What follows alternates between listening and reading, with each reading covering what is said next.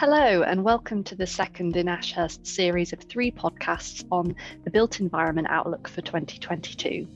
Yesterday, we heard from Richard Vernon and Alison Murray on the real estate industry, and today we'll be focusing on real estate dispute resolution. My name's Chloe Meredith. I'm a senior associate in the real estate disputes team here at Ashurst, and I'm joined today by my colleagues Alison Hardy and Kim Clifford. Hi. Hi there. Alison heads up our real estate disputes team and has a broad practice covering all aspects of commercial real estate. Kim is a senior associate in our team and is noted in Chambers and Partners for her strong experience in insolvency related real estate matters. Alison, I know that at the end of each year you like to get your crystal ball out and forecast what the following year has in store for the property disputes world. Give me the headlines. What should we be looking out for in 2022? Well, first and foremost, Chloe, I think addressing the backlog of COVID rent arrears.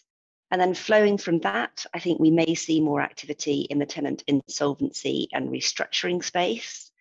We've also seen lots of dilapidations claims as tenants have sought to reshape their property portfolios post COVID. And I think that's going to continue too. So, you think there'll be a lot for us to do in terms of addressing the impact of COVID then? Yes, but there is, of course, a world beyond COVID too. Well, we certainly hope so. The real estate industry's role in tackling climate change continues to be a big talking point, and I think we could see disputes arising as to who should bear the costs of making buildings more energy efficient. We've also seen a number of cases this year concerning restrictive covenants. And as property owners continue to repurpose their real estate to meet the needs of today, I think it's highly likely that we will see more cases concerning the removal of restrictive covenants in 2022. Well, it sounds like we could be in for another interesting year. Um, Kim, taking Alison's first point first, I remember seeing in the headlines over the summer that landlords were owed up to £7 million by their tenants. How is that backlog of arrears going to be addressed in 2022? Yes, well, we don't actually know how accurate that figure of £7 billion is. A lot of our landlord clients have worked hard with their tenants to agree payment plans and concessions and ways forward. And a number of clients I have spoken to have said that either no longer have tenants with significant arrears or their tenants have actually paid their arrears, which relate to the period of COVID lockdowns. And they've then built up arrears subsequently to that. But regardless of what the overall figure is, the government is hoping to have its arbitration scheme in place by the end of March 2022. Now, this is a scheme which will allow both landlords and tenants to refer their rent arrears disputes to arbitration in the event that they are unable to agree a position between themselves.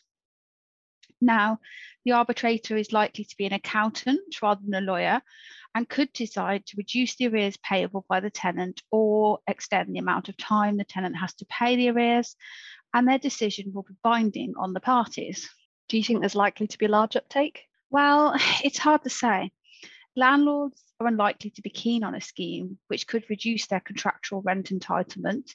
However, the scheme may actually prove to be a helpful tool for those landlords who are dealing with tenants they consider are able to pay, but who are taking advantage of the situation in order to avoid payment. And what about tenants? Do you think it'll be popular with them? Scheme might actually be less popular with tenants than you might think. In theory, the idea of submitting to an arbitration scheme where the arbitrator may reduce your rental liability sounds like a great win for tenants. However, tenants will only be eligible for the scheme if the arbitrator considers that their business is viable. That's one of the reasons the arbitrators are going to have accounting rather than legal backgrounds. So we may find that tenants in weaker financial positions try and avoid the scheme for a fear that the arbitrator may decide that their business is unviable. Interesting. I imagine that fear could result in a wave of CVAs and restructuring plan proposals in advance of the introduction of the scheme, as the current draft of the legislation provides that tenants will be ineligible for the scheme if they've entered into insolvency or restructuring processes. Um, but we'll come on to tenant insolvency shortly. What doesn't the scheme cover? Yes, as you say, the scheme's currently in draft form, but as it's currently drafted, it will only apply to COVID arrears. There is more to it, but broadly speaking, that means that if you are disputing arrears that predate 21st of March 2020 or post date 18th of July 2021, you're not eligible for the arbitration scheme in respect of those arrears. And even if a tenant is in arrears in relation to that period of time, they will only be el- eligible for the scheme if their tenancy was adversely affected by the pandemic. So, in order to be adversely affected by coronavirus, the draft legislation requires that the premises or the business must have been subject to a closure requirement. So that means that office tenants, for example, are highly unlikely to be able to rely on the scheme. Okay, so in theory, there could be a lot of disputes that fall outside of this scheme. Yes, there definitely could. In relation to non COVID arrears, we understand that it's still the government's intention to lift the restrictions on landlords' remedies by the end of March. So that means by the end of March, it's likely forfeiture for rent arrears, commercial rent arrears recovery, statutory demands, and requiring subtenants to pay rent directly will, will all come back into play. Yes, that's absolutely right. And at the moment, landlords can still bring debt claims in respect of non COVID arrears and also form, pursue former tenants and guarantors. So, in respect of non COVID arrears, by the end of March, landlords should be back to business as usual in terms of this recovery. We spent a fair amount of time this year talking with our clients about tenant insolvency and how the lifting of limitations on landlords and the introduction of the scheme will feed into that. So, Alison, what do you think the key points are here? One key point to mention is that 2021 really has been a very quiet year for tenant CVAs when compared with 2020 in that last six months of 2020, we had more CVAs than we could really expect. There were well over 30 mainly in that retail, restaurant, and hospitality sectors. And a number of those CVAs then resulted in administrations, including household names like Debenhams, Carluccio's, Monsoon. This year, on the other hand, in the whole year, we've seen just over 10 CVAs and restructuring plans. And to date, I'm aware of only one that has resulted in administration. So, why do you think that is, Alison? There are numerous factors, but from a landlord and tenant perspective, the restrictions on landlords' remedies have played a key role. Also, the government's support measures have kept some businesses propped up. And the government indicated its intention to introduce an arbitration scheme quite early in 2021. And tenants might well have been holding out to see what that scheme looked like. So now that we have the draft scheme and know that it's the government's intention to lift the protections in respect of non-COVID arrears in March, what do you think the impact on tenant solvency will be? Well, Chloe's already mentioned that we may well see a wave of CVAs and restructuring plan proposals in the first quarter of 2021 sorry, sorry, 2022 as we run up to the introduction of the arbitration scheme, because weaker tenants will want to avoid having a third party arbitrator declare their business unviable. And tenants won't want to be forced into such an arbitration scheme by their landlords.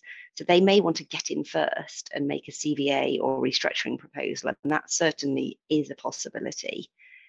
It's also likely that some tenants will have built up significant arrears after July 2021 these arrears will be non-COVID arrears, of course, so they won't fall within the scheme, and they won't be eligible to be compromised by the arbitration scheme. That means that at the end of March, landlords should have their usual arsenal of remedies. The outcome could be a heightened number of winding up petitions and tenants entering into administration. But tenants are managing to fall out of COVID in lots of different ways. And as I mentioned earlier, something we've seen this year is an increase in the number of tenants choosing not to renew leases upon expiry. And we may well see that trend continue in 2022. So, Chloe, I know you've been working on a number of dilapidations claims recently. What's your take on that? Completely agree with you, Alison. I think there'll continue to be a high number of dilapidations claims in 2022 as tenants continue to reshape their property portfolios or, or right size their property holdings following COVID. And other than the obvious reason that due to economic factors, some tenants can no longer afford their rent, why do you think tenants are choosing not to renew or enter into new leases? Well, tenants' property needs are changing, and that change in needs has been accelerated by COVID and the way in which it's altered consumer behaviour and forced us all to adopt different working practices. Um, for over a decade, we've seen more and more retail go online, and COVID spread that process up for smaller businesses who perhaps didn't have a formal online presence in March 2020. Um, one of the effects of that transition is that certain tenants need less retail stores and more warehousing space, for example. But as I say, that shift has been going on for a long time, and COVID has simply accelerated a pre existing trend. The real shift has been in relation to office space. Um, we were banished from the office for large parts of 2020 and 2021, and a number of surveys have indicated that the vast majority of people want to adopt a hybrid approach to working going forward, spending some time in the office and some time at home. We've seen that shift here at Ashurst, where we now have our fantastic 60 40 office home working policy.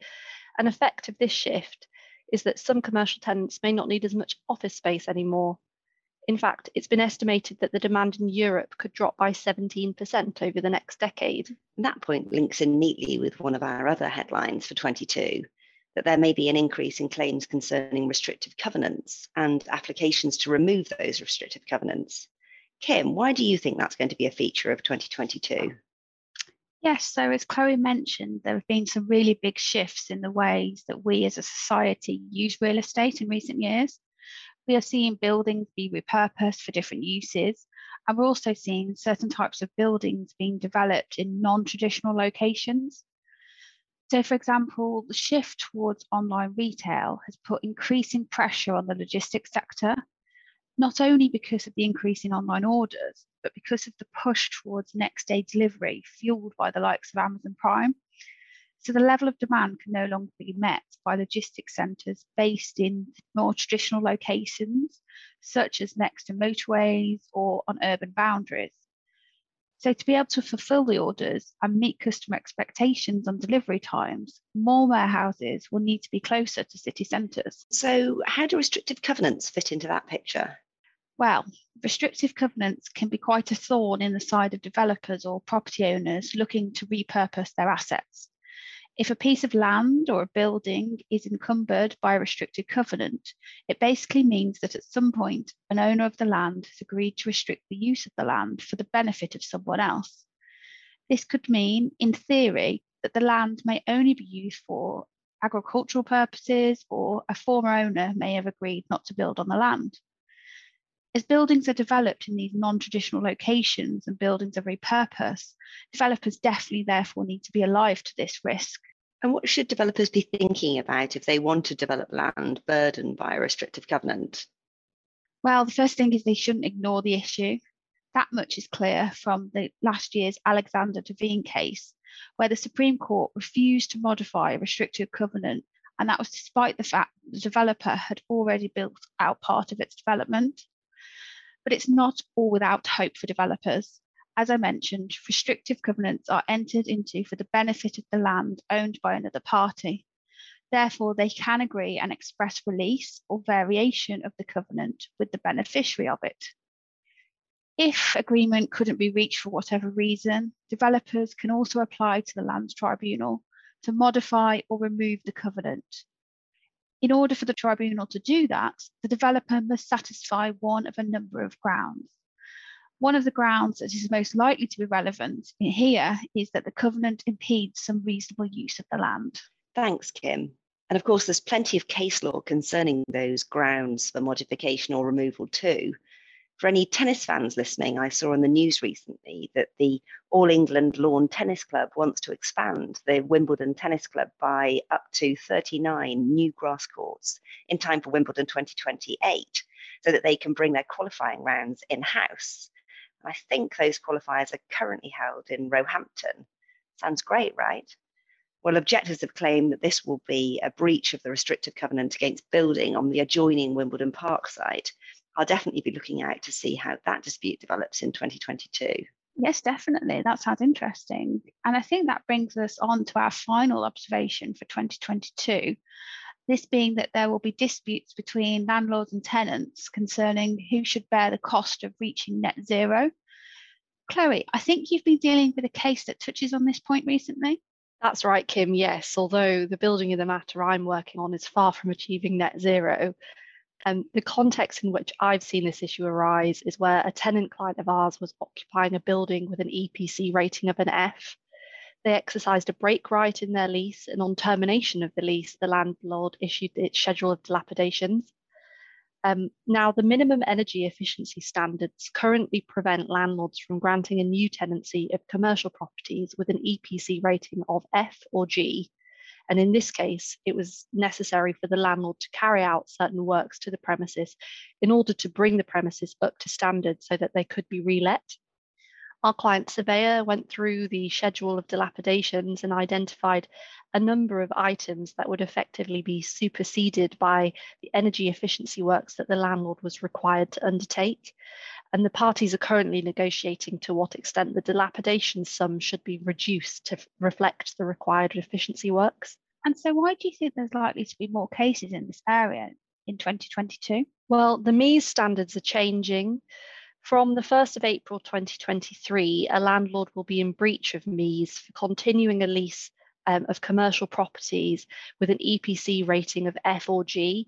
That is to continue an existing lease, which is a change from the current position of granting a new lease. So we could see landlords trying to pass the cost of upgrading buildings down to tenants through service charges, using Jervis and Harris clauses, or those clauses in the lease which require tenants to ensure that the premises complies with statute. Interesting. And I suppose, therefore, there'll be tenants who will want to challenge any attempt to pass down such costs? Definitely. Um, the government's also made it clear in its white paper that the aim is for all commercial properties to have an EPC rating of a B by 2030. So I anticipate we'll see more tenants questioning schedules of dilapidations on the basis that the landlord intends to or is even required to carry out energy efficiency works, which would render the works that the tenant is obliged to carry out under the lease completely valueless. And that concludes our disputes overview for 2022. Thank you to Alison and Kim for chatting with me today, and thanks to you for listening do look out for the third podcast in our series, which will be released tomorrow and focuses on the construction sector outlook for 2022. Goodbye. If you enjoy Ashurst Legal Outlook, why not check out our other two podcast series as well? Ashurst Business Agenda tackles the big strategic issues that business leaders face. And ESG Matters at Ashurst reveals how business leaders are rising to mounting environmental, social, and governance challenges. You can listen and subscribe to Business Agenda and ESG Matters wherever you get your podcasts.